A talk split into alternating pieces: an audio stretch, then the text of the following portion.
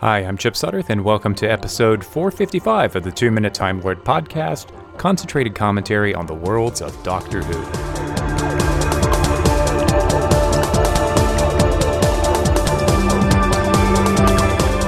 So, you take a couple months off of podcasting because pandemics are tiring, yo. Mentally, emotionally, everything's a bit harder and complicated, and it's all you can do to muster your energies for your family and your job and a bit of self care and hope that you will actually get a good night's sleep for a change. And that means you get a couple months' distance from Doctor Who as well.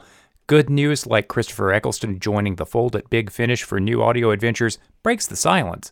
And there's this Time Lord Victorious multimedia event brewing but the comic book's gone on hiatus, and God knows when the show will be back. What has happened to the magic of Doctor Who? To find out, and to get back in the swing of things, let's do another throwback review, and next up is. Fear Her. And let me tell you, when you've been separated from Doctor Who for a bit, plunging into Fear Her is a strong cup of cappuccino. The word that came to mind is garish.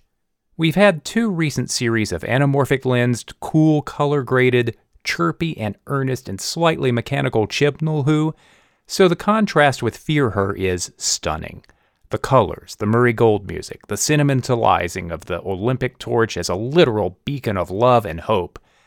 Everything is amped up and outsized. Compare this episode to Series 11's It Takes You Away, Another story about abusive and or distant parents, but more measured. A scribble monster versus a mirror world.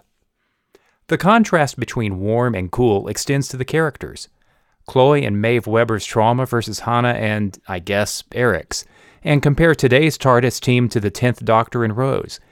Suitable for her last story before Doomsday, Rose has reached peak companion status, almost as doctorish herself as Clara Oswald would become. And the smug confidence she and the doctor share. They're finishing each other's thoughts, anticipating each other's actions, and oh, so aware that they're vibing. Yes, I ship them, but yeah, they're kind of obnoxious here. Back in 2006, oh god, I'm old, Fear Her was maligned, and it's near the bottom of modern polls. Take out the schmaltzy Olympics conclusion, though, and it's not that bad, really. It also gives you a different take on the 10th Doctor.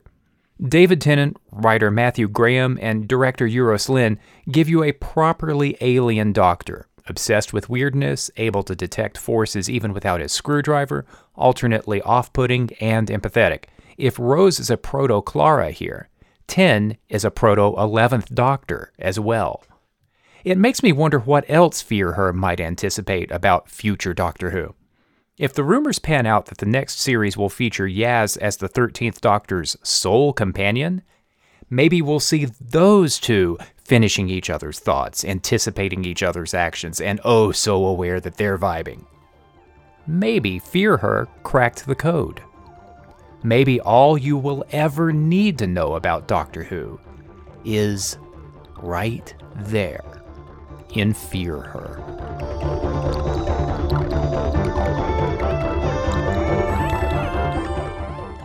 Thanks for listening to the Two Minute Time Lord podcast after a long time away. Like I said, it's been a hard few months, and sometimes you've just got to recharge the batteries. I've got a lot of other episodes of Two Minute Time Lord podcast at twominutetimelord.com, and I'm on Twitter at numeral Two Minute Time Lord.